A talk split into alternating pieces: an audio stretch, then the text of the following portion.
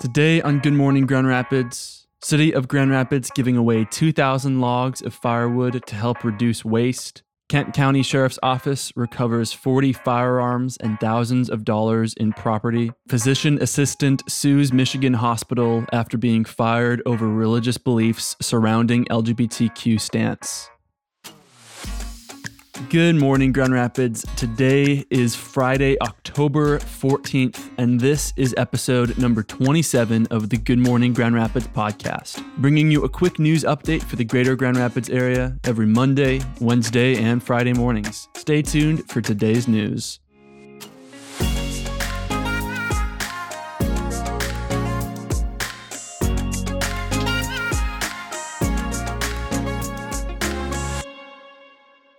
Good Morning Grand Rapids is produced by In Phase Media, a Grand Rapids based podcast production agency. We created this podcast as a way to engage with our Grand Rapids community. And as we continue creating the podcast, we want to feature conversations with more West Michigan organizations, businesses, and movements. If your business, organization, or event would like to be highlighted in a segment of the podcast, you can find a guest interest form in the show notes of this episode. We're looking forward to featuring the incredible businesses and organizations that we have here in West Michigan, and we're excited to share all that this community has to offer with our listeners. In an effort to reduce waste, save taxpayer dollars, and serve the community and businesses, the city of Grand Rapids will be giving away 2,000 logs this November as part of the Forestry Division's new Urban Wood Utilization Program. The initiative uses trees that have fallen or have been removed to damage or disease. Joe Sulak, the city's parks superintendent, said, quote, Sustainability is one of the city's core values, and the Urban Wood Utilization Program is one way we can embrace that value. By giving away the logs rather than contracting with a company to dispose of them, we expect to save approximately $20,000 annually. We're excited to expand this program to continue reducing forestry waste, saving taxpayer dollars, and serving the community and businesses. The log giveaway will take place November 4th and 5th at the city's yard waste drop off site on Butterworth Street Southwest, and the logs are about 8 feet in length and 1 foot in diameter. The city says they will require a truck or trailer to carry, and city staff will be at the site to assist people with loading. There's no limit to the amount of logs an individual can take, but the 2,000 logs are on a first come, first served basis. A search warrant in Nelson Township led to the Kent County Sheriff's Office recovery of 40 firearms and thousands of dollars in stolen property. Police say this recovery was the culmination of an investigation that started in August after several storage unit thefts around Kent County. The suspects, a 30 year old man and a 30 year old woman from Cedar Springs, were arrested and are currently being held at the Kent County Jail. Police say the two are believed to be responsible for at least 15 burglaries. And the two are charged with conducting criminal enterprise, breaking and entering a building with intent, possession of a stolen financial transaction device, larceny of a firearm, and safe breaking. Detectives are continuing to investigate and are returning property to owners and identifying additional victims. A physician assistant is suing her former employer, University of Michigan Health West, alleging the health system fired her solely because of her religious beliefs.